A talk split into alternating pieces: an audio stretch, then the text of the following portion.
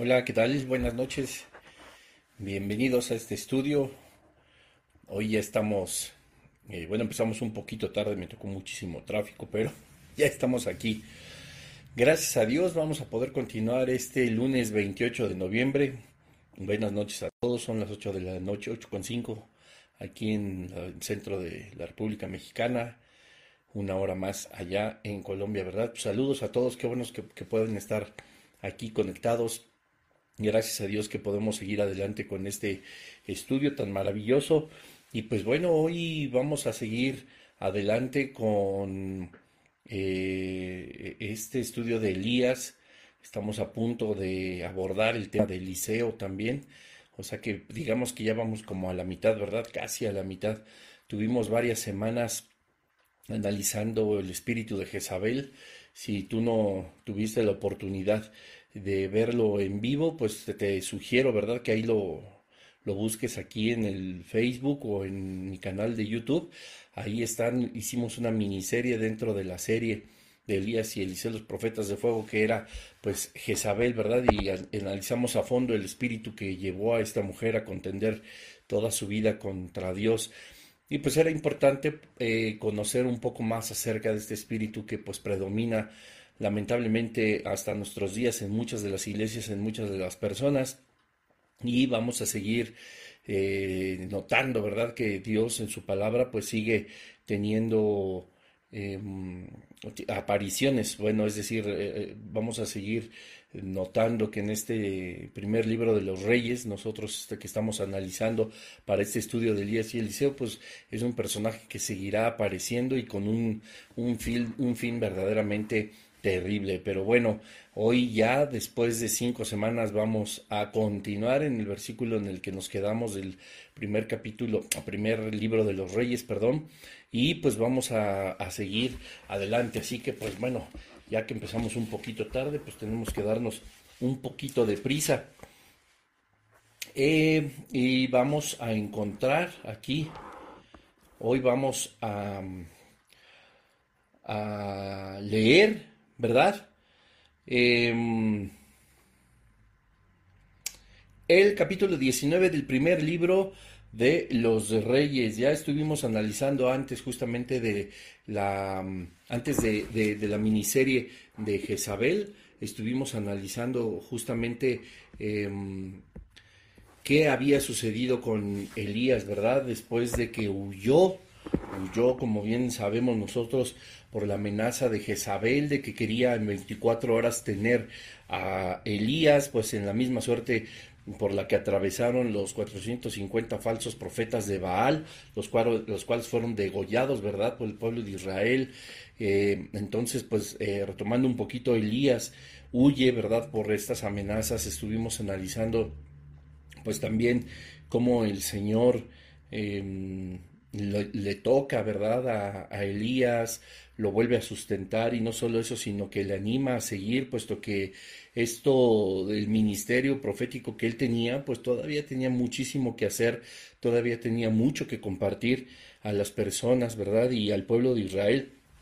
Y habría mucho todavía que el Señor tenía como propósito para este profeta y que tenía que seguir realizando.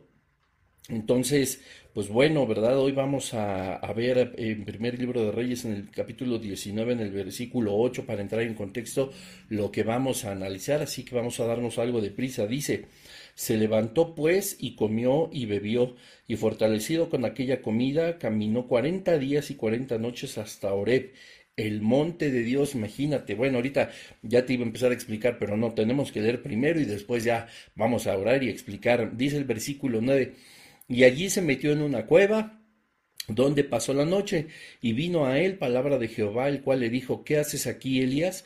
Y él respondió, he sentido un vivo celo por Jehová, Dios de los ejércitos, porque los hijos de Israel han dejado tu pacto, han derribado tus altares y han matado a espada a tus profetas, y solo yo he quedado, y me buscan para quitarme la vida.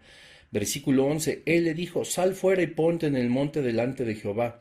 Y aquí Jehová que pasaba y un grande y poderoso viento que rompía los montes y quebraba las peñas delante de Jehová, pero Jehová no estaba en el viento. Y tras el viento un terremoto, pero Jehová no estaba en el terremoto.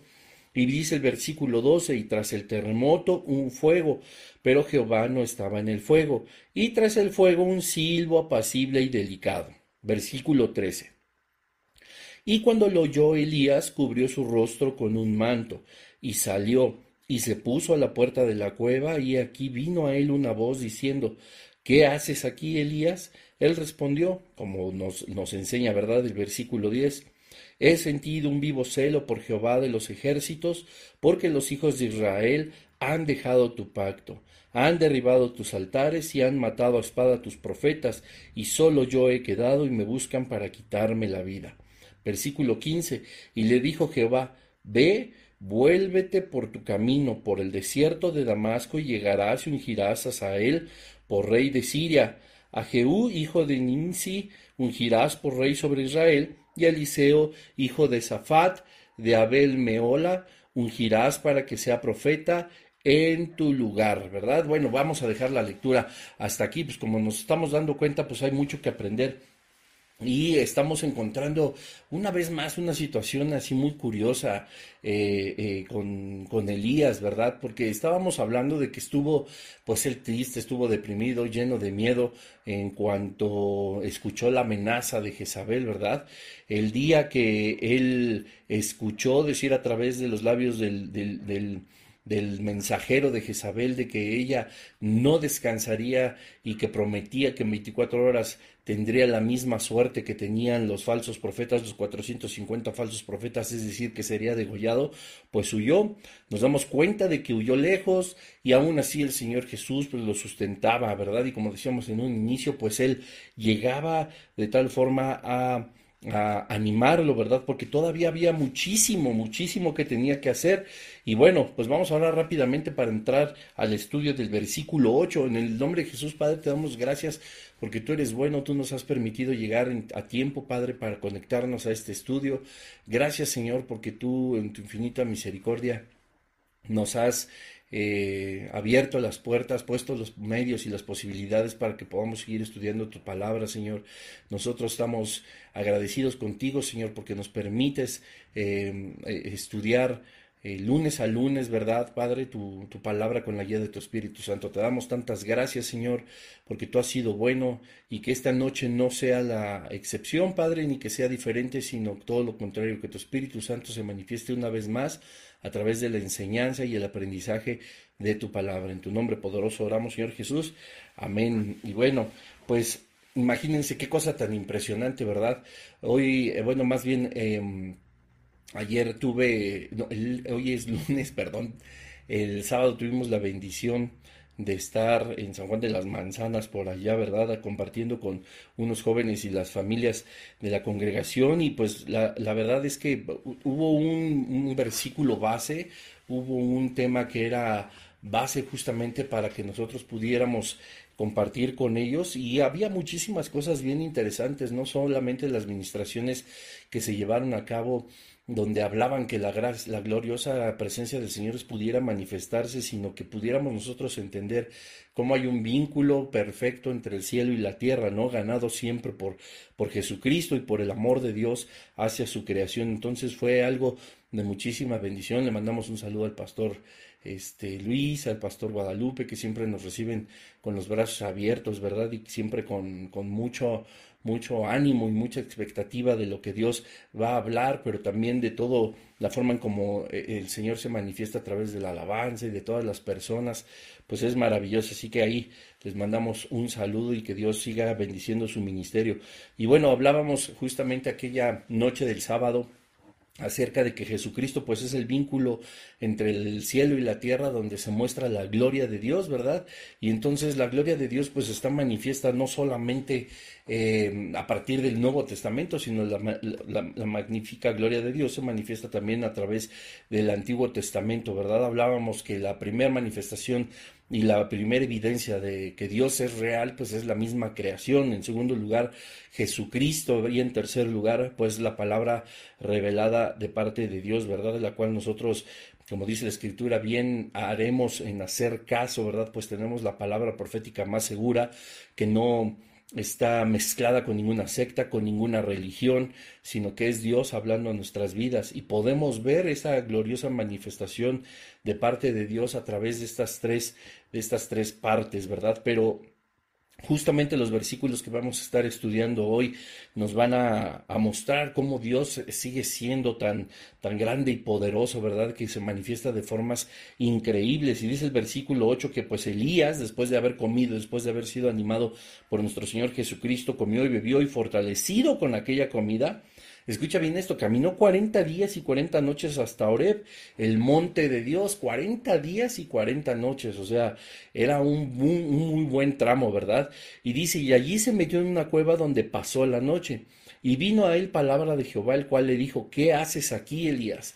Ahora, normalmente, o al menos un servidor cuando leía justamente esta pregunta que le hace Dios a Elías, no a veces como que no entendemos bien qué, qué, es lo que sucede, ¿verdad? Entonces nosotros llegamos a pensar que Dios le está preguntando, ¿qué haces, no? ¿Qué haces aquí, Elías? Eh, ¿Por qué estás aquí en, en esta cueva? ¿Cuál es el propósito? ¿Qué es lo que se te ofrece? ¿O cuál, cuál, es, cuál es la razón por la que estés aquí, verdad? Como que normalmente nosotros pensamos que eso significa, pero no. Nosotros ya eh, analizando la palabra del Señor y estudiando, por supuesto, nos damos cuenta de que la pregunta que le hizo Dios de ¿qué haces aquí, Elías? no es en realidad una pregunta para que Elías contestara el propósito de por qué estaba dentro de la cueva en el monte Oreb, sino que era una reprensión te repito, a menudo nos preocupa preguntarnos si estamos en un...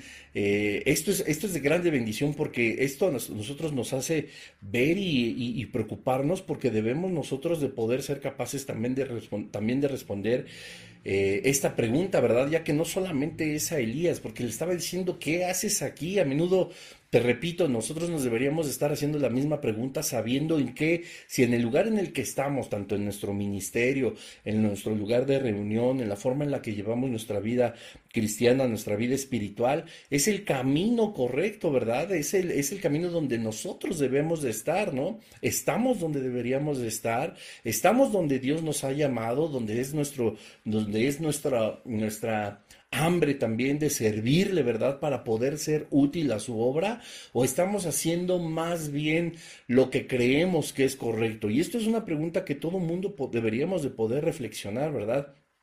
Porque es una pregunta que, te repito, no se trataba de que Dios le preguntara a Elías esto para que Elías le dijera el propósito y le diera la razón de por qué él estaba en esa cueva, sino Dios le estaba diciendo, ¿qué haces aquí? Como una reprensión, como un regaño, ¿verdad?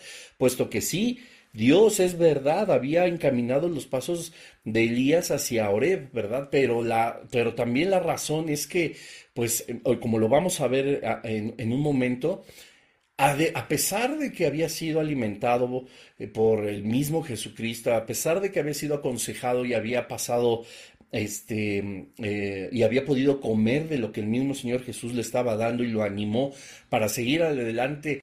Y aun cuando nosotros ya analizamos y explicamos el versículo 7 del primer libro de los Reyes en el capítulo 19, de que tenía todavía muchas cosas que hacer, estos 40 días y 40 noches que, que Elías caminó hacia el monte, pues hagan de cuenta que parecía que no hubiera pasado nada, se le bajó la pila, ¿verdad? Y ahorita lo vamos a ir analizando. Entonces, esta pregunta pues era importante, no porque, repito, no quisiera Dios que Dios le diera una razón y el propósito de por qué estuviera ahí, sino que nos hace reflexionar si normalmente nosotros hacemos esta pregunta, si estamos en el lugar en el que Dios nos quiere haciendo lo que Dios nos ha pedido, ¿verdad? Se quejaba Elías, por supuesto, del pueblo y de la obstinación de su pecado. Él sabía que ellos ya estaban metidos en idolatría a causa de Acab y de Jezabel, ¿no? Lo cual incluso el mismo eh, Elías, ¿verdad? Cuando Acab le dice, es que te estaba buscando porque es tu culpa todo lo que está pasando, y Elías le dice, no hombre, quisieras, ¿no? En realidad al rey Acab le dicen, es tu culpa,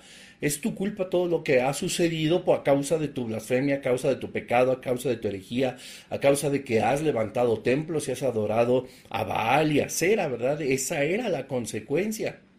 Entonces, Dios tenía que encontrar, por supuesto, eh, una, una forma para hacerle ver tanto a los reyes de Israel que hacían siempre lo malo delante del Señor y nunca dejaron de hacerlo, como al pueblo que ya estaba completamente contaminado por ese pecado y que seguían adelante, aún a pesar, si podemos recordar o podemos echarnos un clavado a, las, a, a los mensajes anteriores, podemos recordar que el pueblo de Israel entonces ya dividido entre el bien y el mal, el mismo Elías le dice, ¿hasta cuándo claudicares entre dos pensamientos?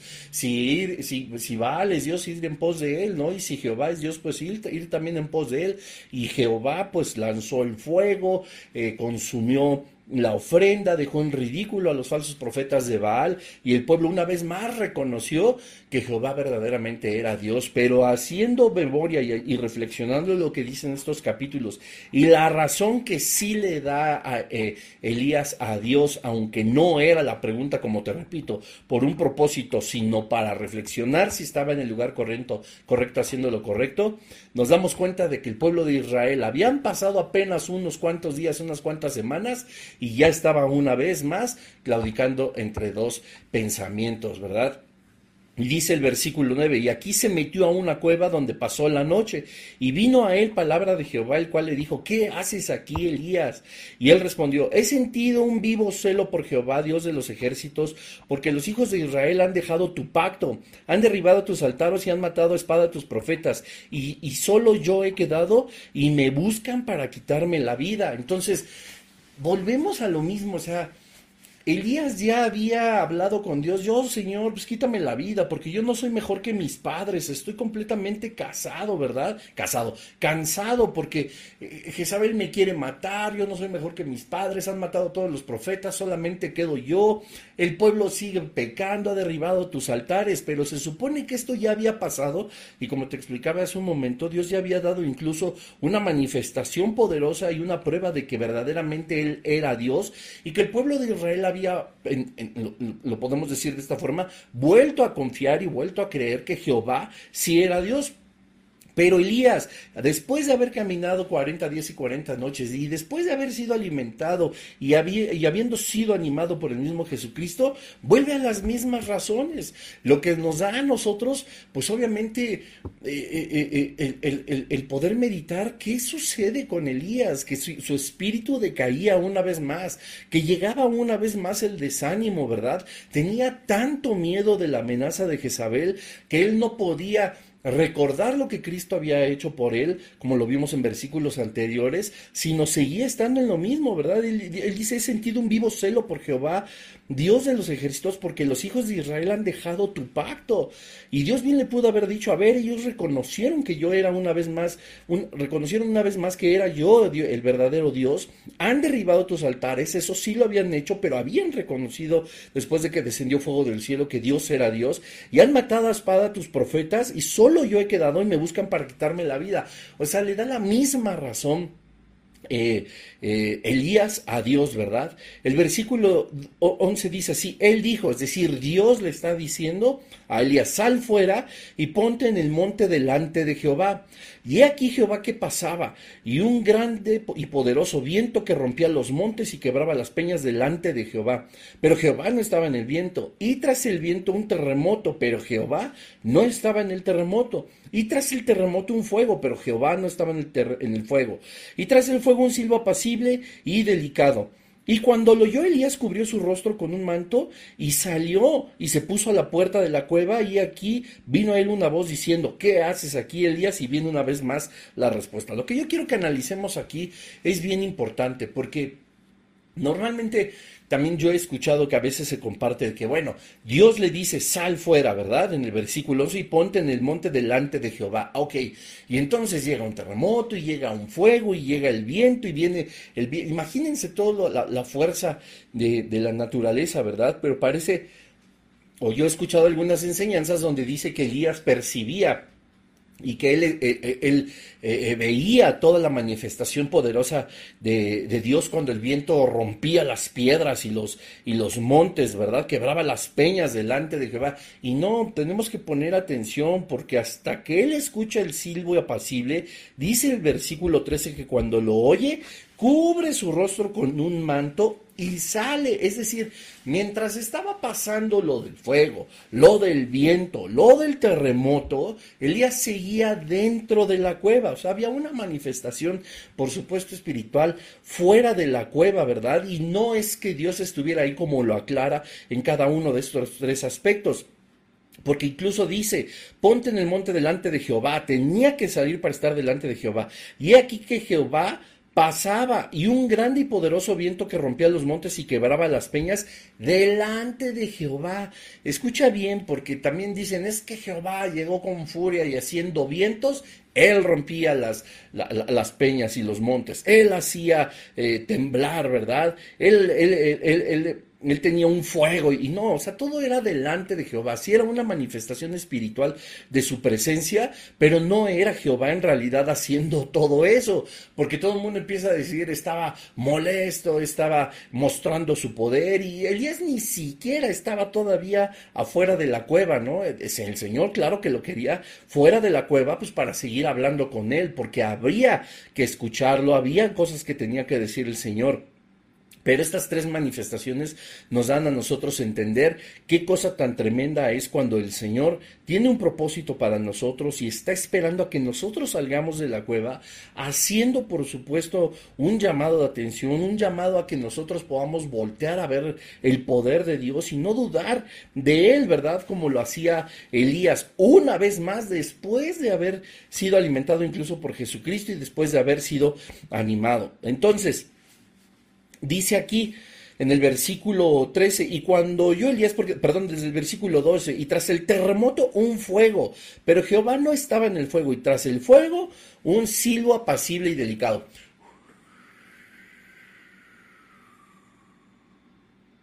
Y, cuando lo oyó, Elías cubrió su rostro con un manto y ahora sí salió y se puso a la puerta de la cueva. Hasta ese momento sale. Y he aquí, vino a él una voz diciendo, ¿qué haces aquí, Elías? Miren, es bien interesante leer esto porque... Em,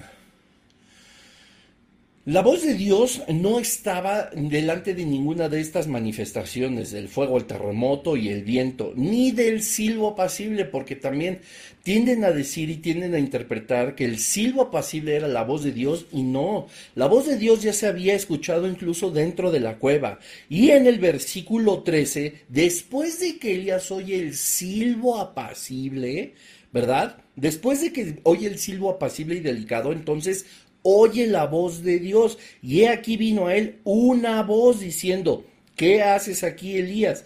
Y en el versículo 14, una vez más, Elías responde lo del versículo 10. He sentido un vivo celo de bla, bla, bla, bla, bla, bla, y me buscan para quitar la vida. Y le dijo Jehová, Ve, vuélvete por tu camino por el desierto de Damasco y llegarás y ungirás y le encargas hacer tres cosas maravillosas, que eso ya nos da toda la introducción para el siguiente capítulo, el siguiente episodio que nos vamos a encontrar en la escena al profeta Eliseo, ¿verdad? Pero la, la idea justamente es esto, la voz de Dios, la voz apacible, perdón, el viento apacible, el silbo apacible y delicado, revela la presencia de Dios y nos muestra a nosotros que a pesar de que puede haber millones de manifestaciones, manifestaciones espirituales, grandes fuegos, grandes vientos, eh, eh, grandes terremotos, la presencia del Señor a nosotros siempre va a traernos paz, ¿verdad?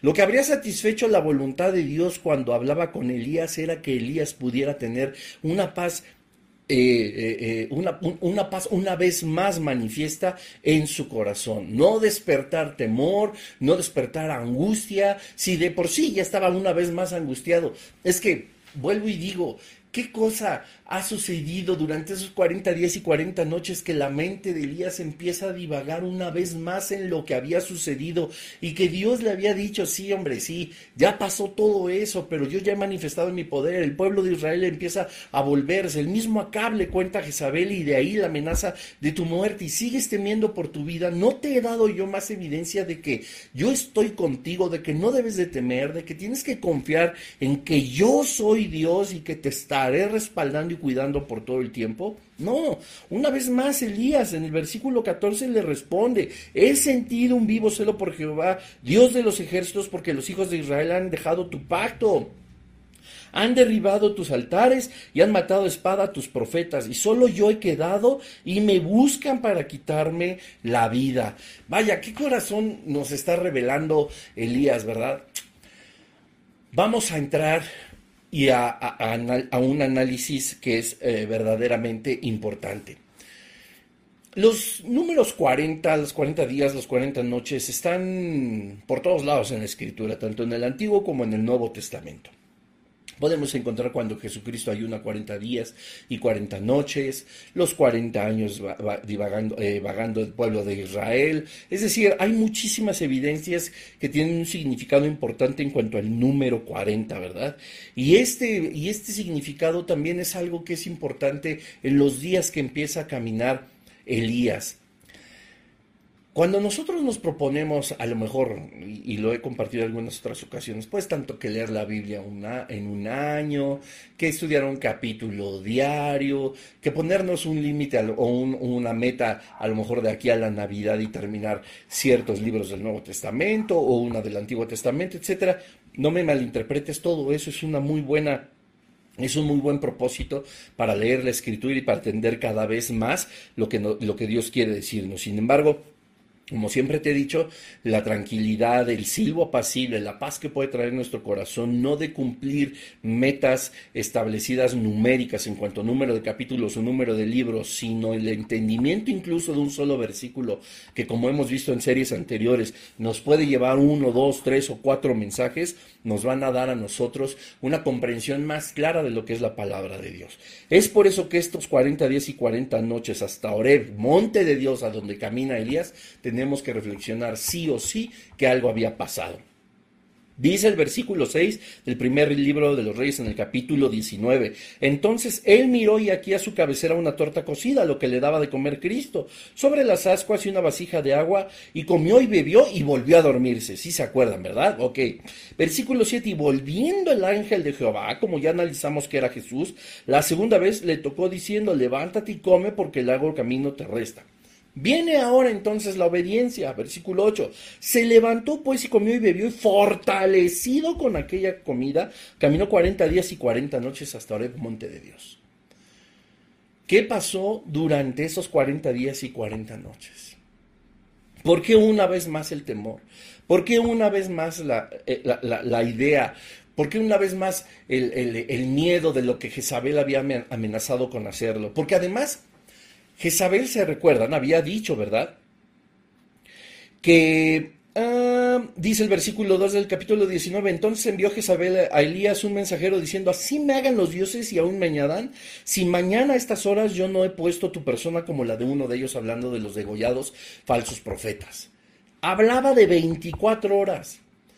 Ese temor debió haber eh, eh, eh, desaparecido cuando durmió, comió, bebió, se fortaleció de la mano de Jesucristo y se levantó en el versículo 8. Ya habían pasado las 24 horas, se había pasado dos días, habían pasado tres, habían pasado 40 días. La amenaza de Jezabel no se había cumplido una evidencia contundente de que Dios estaba guardando a Elías por el camino donde pudiera andar durante 40 días y 40 noches Jezabel, porque por supuesto tanto Acab como Jezabel nos los muestra el capítulo 17 y 18 del primer libro de los reyes, buscaban con todo fervor a Elías para hacerle pagar aquella terrible sequía. Cuánto más ahora la amenaza de Jezabel tenía que ser cumplida. Y Dios guardó su vida 40 días y 40 noches pero durante esos 40 días y 40 noches Eliseo no reflexionaba en el Señor. Eliseo, perdón, Elías. Elías llegó un momento en que volvió a caer en el temor, volvió a caer en la duda, volvió a aclararle a Dios que Israel todo había corrompido su fe y había edificado altares a Baal y a Cera, lo cual ya no sucedía en su totalidad, como lo vamos a ver más adelante en unos versículos, puesto que Dios le hace ver a, Elías que no, él, eh, no era él el único profeta que quedaba. Miren, dice el versículo 17, y el que escapare de espada de Hazael, Jehú lo matará, y el que escapare de la espada de Jehú, Eliseo lo matará. Y yo haré que queden en Israel siete mil cuyas rodillas no se doblaron ante Baal y cuyas bocas no lo besaron. Vamos rápidamente a leer en la carta a los romanos, ¿verdad? El capítulo 11, porque nos va a dar muchísima luz también encontrar una referencia que hace Dios a través del apóstol Pablo en la carta a los romanos en el capítulo 11, en el versículo 2 y 3, o, bueno, 3 vamos a leer. Vamos a leer desde el 1. Dice eh, Romanos 11.1, digo pues, ¿ha desechado Dios a su pueblo? Fíjense qué pregunta tan importante y que se complementa justo con lo que estamos analizando acerca de lo que Dios le dice cuando una vez más Elías queda diciéndole así, pues se va a ir bien feo, ¿verdad? Así como lamiéndose las heridas y haciéndose la víctima. Yo soy el único profeta que queda, todos tus profetas han sido asesinados. ¿Y cómo se atreve Elías también a darle una explicación que recordemos, no se la estaba pidiendo el Señor, sino le estaba tratando de hacer reflexionar que su lugar no era ese, sino que tenía un largo camino que todavía le restaba, según eh, eh, eh, Primero de Reyes 19, este, 7, ¿verdad? Según las palabras de Jesucristo. Y dice, Digo pues, ¿ha desechado Dios a su pueblo? En ninguna manera, porque también yo soy israelita de la descendencia de Abraham, de la tribu de Benjamín. Evidentemente estaba hablando Pablo. Dice el versículo 2, no ha desechado Dios a su pueblo, al cual desde antes conoció. ¿O no sabéis qué dice, qué dice de Elías la escritura? ¿Cómo invoca Dios contra Israel diciendo, Señor, a tus profetas han dado muerte y a tus altares han derribado, y solo yo he quedado y procuran matarme. Pero, ¿qué le dice la divina respuesta? Es decir, ¿qué le contesta a Dios en el capítulo 19 del primer libro de Reyes a Elías? Dice, ¿Qué le dice la divina respuesta? Me he reservado siete mil hombres que no han doblado la rodilla delante de Baal. La respuesta al primer libro de los Reyes, al capítulo 18, al versículo, eh, perdón, 19, versículo 18. Así también, aún en este tiempo, ha quedado un remanente escogido por gracia. Esto es súper importante que nosotros debemos de comprender en la vida de Elías. Dios le hace ver una vez más, oye Elías, estás palperation. No, así no es la cosa. Te volviste a deprimir, aun cuando yo llamé tu atención, aun cuando mi Hijo Jesucristo estuvo alimentándote y fortaleciéndote, tú 40 días y cada 40 noches caminando empezaste a enfriarte, empezaste a darle lugar una vez más al diablo, empezaste a llenarte una vez más de dudas. El pueblo de Israel no estaba por completo corrompido y Dios no lo había desechado ni lo había desemparado, según también aclara Romanos 11 del 1 al 5, ¿verdad? Ah, del 1 al 4, porque Dios así ha amado a su pueblo siempre, a pesar del pecado, no ama el pecado, como dicen por ahí, y esta es una de las frases que, bueno, ¿se acuerdan cuando ya empezamos a hablar acerca de lo del cristianés? Esta es como de una de esas frases cristianes, ¿verdad? Dios odia el pecado, pero ama al pecador. Y bueno, aunque es verdad, pues se oye bien religiosota, pero la, la, realidad es esta, aún a pesar de nuestras dudas, aún a pesar de nuestros temores, aún a pesar de nuestro pecado, el Señor nos sigue amando, no nos va a desechar.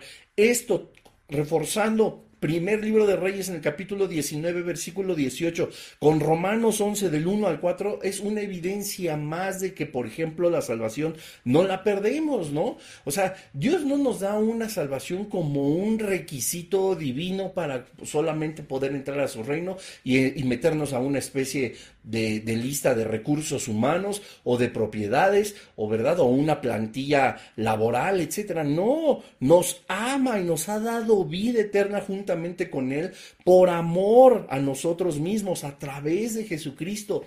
No puede Él desdecirse de su amor así, de que bueno, por supuesto que no le gusta que estemos pecando, por supuesto que no le gusta la práctica del pecado, eso es un hecho, pero Dios ha hecho lo posible, lo todo lo más grande que nosotros podemos comprender y según Juan 3:16, que incluso dio a su Hijo lo más valioso para que todos los que creamos en Él no nos perdamos por puro amor, para poder estar a su lado durante la eternidad.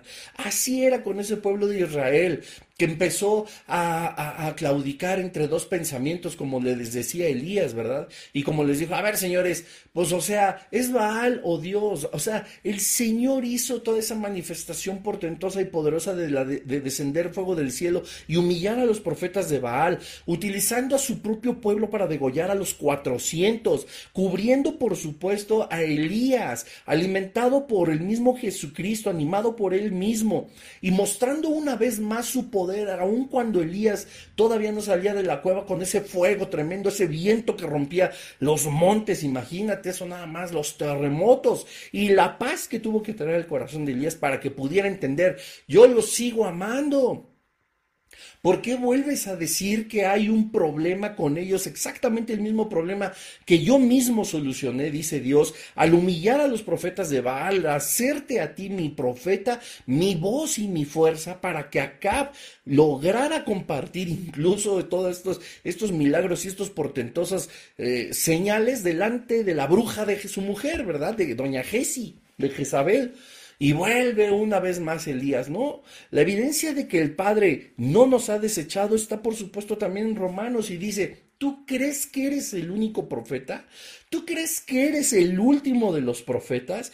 Y dice el versículo 4, la divina respuesta, me he reservado siete mil hombres que no han doblado la rodilla delante de Baal. Ve qué cosa tan maravillosa.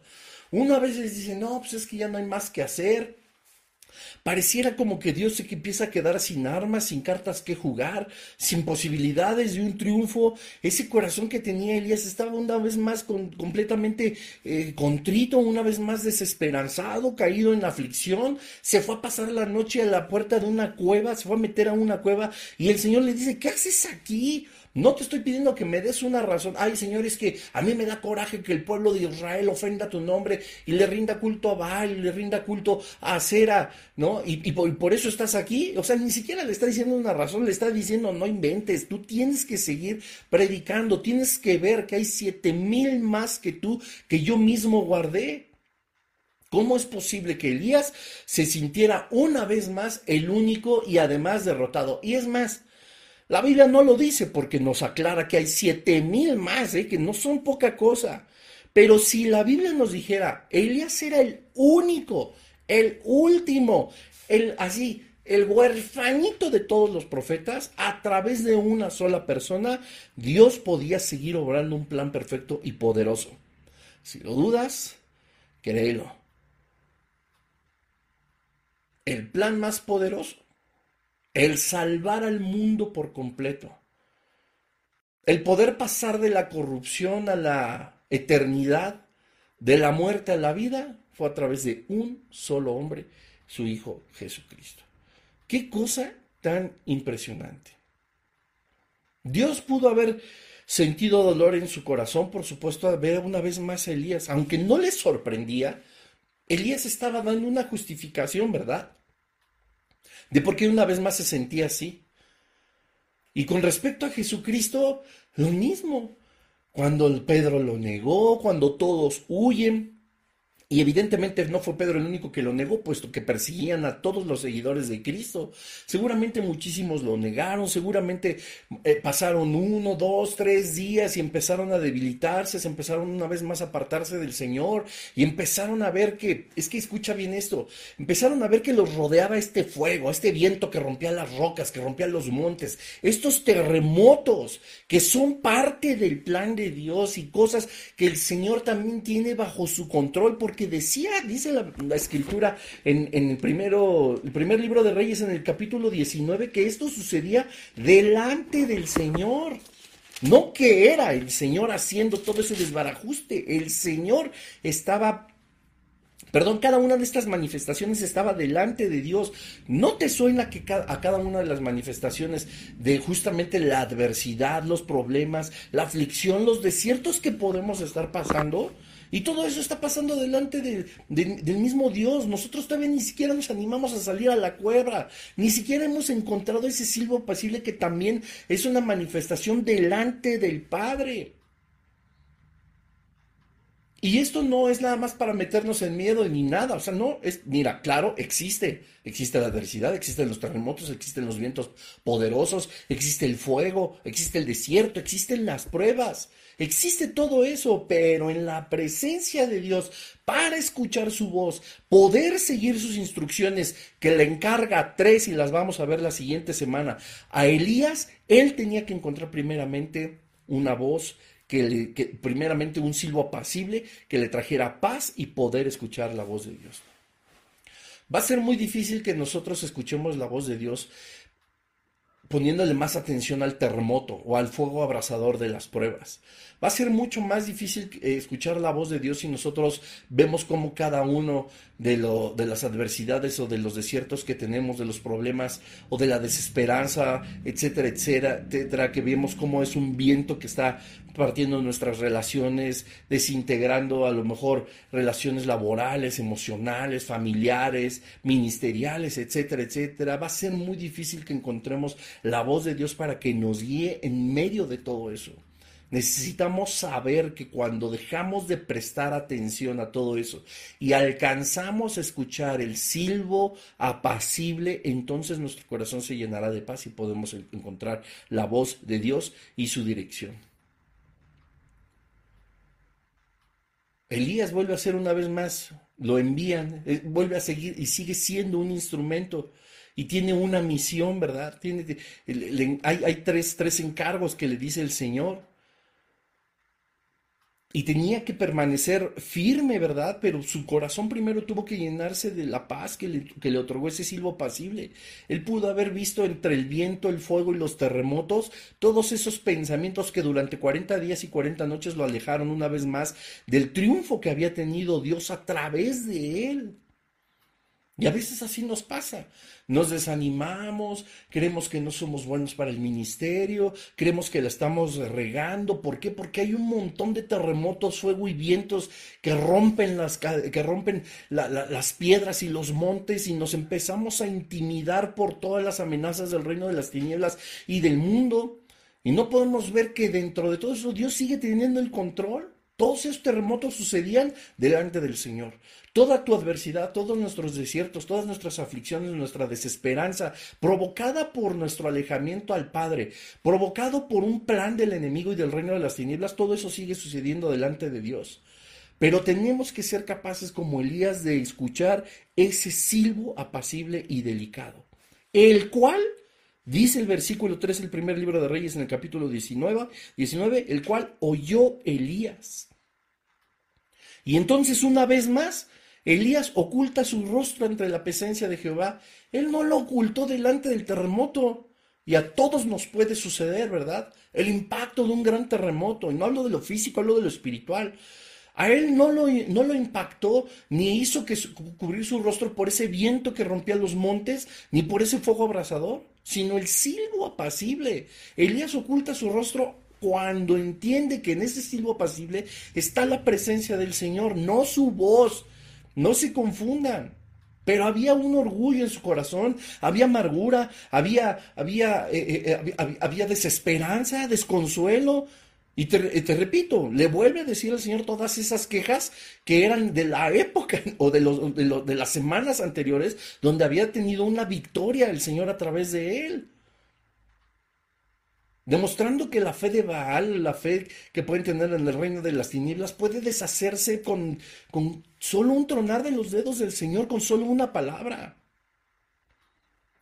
Y además Elías tenía el poder de, compartir todo esto con sus labios, con su boca, y lejos de, de exclamar y de decirle a toda la gente lo portentoso que había sido este encuentro con el Señor y el respaldo que había tenido, no, él lejos de hablar a la gente del poder de Dios, le habla a Dios de la debilidad de su corazón una vez más. Nunca declaró al Señor, gracias, nunca declaró, el, corazón de Israel se ha vuelto una vez más a ti, Dios ve el buen corazón que tienen ahora, otra vez que has mostrado tu poder, la venganza ha sido tuya, Señor, tú le has dado el pago a Baal, tú le has dado el pago a Cera, a Caba, Jezabel, como van a venir, tu venganza ha sido ejecutada, ¿verdad? Y ahora una vez más, ¿quieres que te siga sirviendo? ¿Quieres que cumpla estas tres tareas? Vaya, voy, ¿verdad? Elevo mi corazón. No me va a amedrentar un terremoto el cual tú tienes el control. No me va a amedrentar un viento tan recio que destruye los montes porque está delante de ti y tú tienes el control. No me va a mí a espantar un fuego abrasador porque tú también eres fuego y tú me proteges de toda esa adversidad. Yo lejos de prestar atención a eso, voy a prestar atención al silbo apacible y delicado que es estar en tu presencia.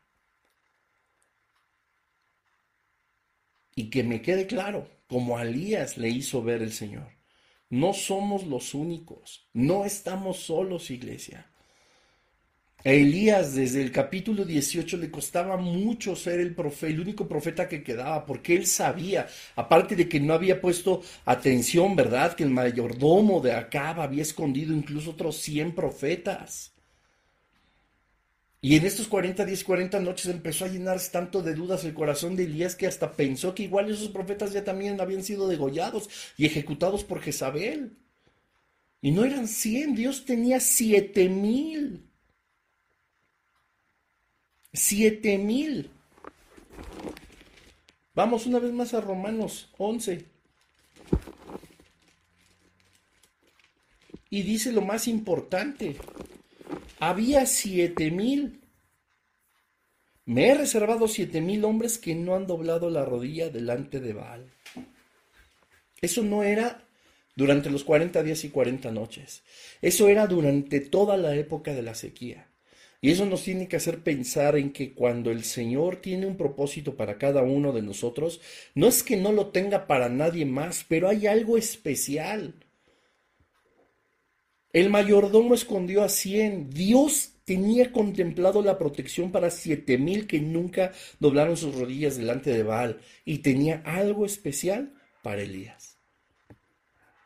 Y pudo haber escogido a cualquiera de esos cien o cualquiera de esos siete mil pero escogió a Elías.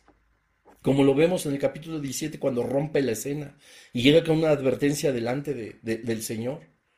¿Qué pasaba en el corazón de Elías? Llegó, llegó con fuego a advertir de acá.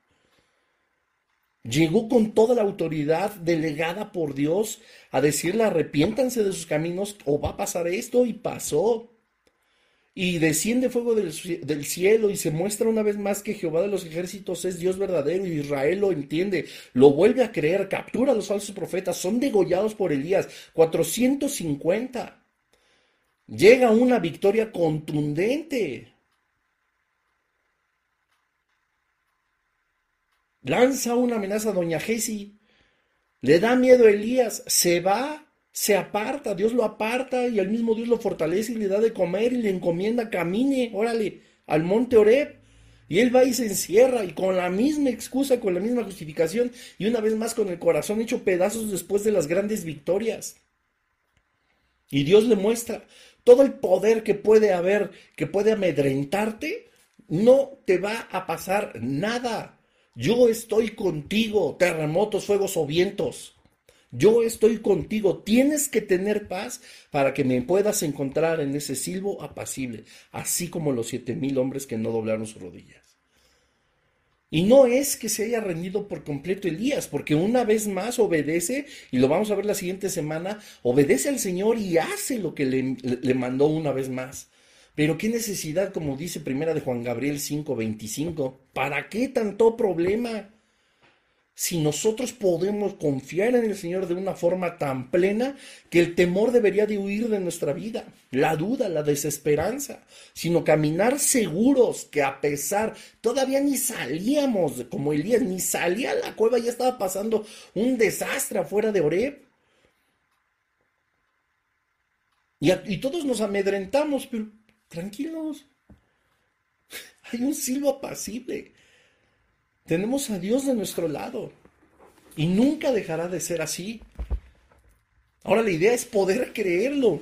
Y yo compartía el fin de semana justamente en, esta prédica del, vínculo entre el cielo y la tierra que debemos de tener una mentalidad de reino y una mentalidad de lo sobrenatural. Porque no es así nada más de que pues sí creo en Dios y ya, y no, también Satanás cree en Dios y no deja de ser Satanás. Hagan conmigo. Es no solo creerlo, sino también vivirlo, mantenernos en paz y saber que no somos los últimos, hay otros siete mil, hay otros millones, hay otros cinco, hay uno si tú quieres, pero hay alguien más con nosotros que comparte nuestra fe. No nos demos no demos lugar a, victimizarnos, ¿verdad? Y no me malinterpretes, yo sé que los problemas son súper difíciles muchas veces, pero vamos a encontrar una mejor solución y una fortaleza real y verdadera en el silbo apacible y delicado de la presencia del Señor. Ahí están todos los terremotos, sí, ahí están todos los vientos y ahí están todos los fuegos, pero siguen estando bajo el control del Señor siguen estando bajo el control del Señor. Y cuando nosotros entonces escuchamos el silbo, nos cubrimos, llevamos nuestras manos al rostro, nos, nos, ponemos delante del Señor, le entregamos nuestros problemas, buscamos su paz, buscamos su dirección, buscamos su voz, buscamos su consejo. Siempre lo he dicho, ¿verdad? Parece de broma. Pero muchas veces nosotros estamos hable y hable y hable y la presencia del Señor y, no, nos, no nos hemos acostumbrado a guardar silencio porque Él también tiene algo que decirnos. Y los diálogos así son. Orar es un diálogo, es una comunicación, un emisor, un receptor y viceversa. Hay que aprender a guardar silencio. Hay que aprender a dejar esos problemas fuera de nuestra casa. ¿Verdad? Y si son los de dentro de la casa, hay que dejar esos problemas de la casa fuera de nuestra habitación donde oramos, fuera de nuestro pedazo de cama, ahí donde nos arrodillamos o donde acostados, o etcétera. Tenemos que deshacernos. Repito, por enésima vez, ni siquiera hemos salido de la cueva, pero sabemos sí verdaderamente que hay terremotos, fuegos y vientos. Busquemos el silbo apacible Entreguemos todas nuestras cargas y todos nuestros problemas al Señor, que Él es justo para, no, eh, eh, dice la Escritura, que Él se compadece de nuestras debilidades, puesto que nos conoce, Él mismo fue tentado con todo lo que nosotros hemos sido tentados. Sin embargo, Él jamás cayó. No tenemos un Dios que no se compadezca de nosotros, conoce todas nuestras debilidades. Dejemos de prestarle oídos al terremoto, a los terremotos que están pasando. No se van a desaparecer, no. Pero vamos a encontrar dirección y fortaleza en ese silbo apacible y delicado. La única manera es hallando la paz que sobrepasa todo entendimiento. Descansemos en los brazos pues de Jesucristo, sabiendo que como Elías hay muchísimo que todavía tenemos que hacer. Y coincidencia, hablar del monte Oreb, ¿verdad? Como la congregación en la que estuve. Seguimos vivos porque hay muchos muertos todavía. No podemos nosotros hacer que alguien crea en Jesucristo y el poder que tiene sobre nuestra vida si nosotros nos encontramos prestando atención a todos los terremotos, fuegos y vientos. Pero si nosotros podemos manifestar la gracia del Señor, este vínculo entre el cielo y la tierra que nos conecta a la paz que sobrepasa todo entendimiento, eso sí es un buen testimonio y eso hablará mucho más de lo que Dios sí hace en nuestra vida. Te dices cristiano y mira cómo estás. nuestro comportamiento, nuestra tristeza, nuestra desesperanza, nuestra ansiedad, nuestras preocupaciones que ya están afectando nuestra salud, nuestra vida, nuestro trabajo, nuestra familia, es evidencia clara de que le estamos poniendo atención a los terremotos afuera de la cueva que al silbo apacible y a la voz de Dios. Y bueno, espero que haya sido de bendición para ti. Nos vemos la siguiente semana y vamos a darle gracias al Padre. Gracias Dios te damos por este tiempo, Señor, de enseñanza. Dios, te pedimos en el nombre de Jesús que seas tú a través de tu Espíritu Santo, Señor, hablando a nuestra vida, pero que nosotros seamos, seamos también en espíritu capaz de entender que dentro de toda, de toda angustia, de toda desesperanza, de todo terremoto, Señor, de toda adversidad, hay un silbo apacible con el que tú nos hablas, Padre.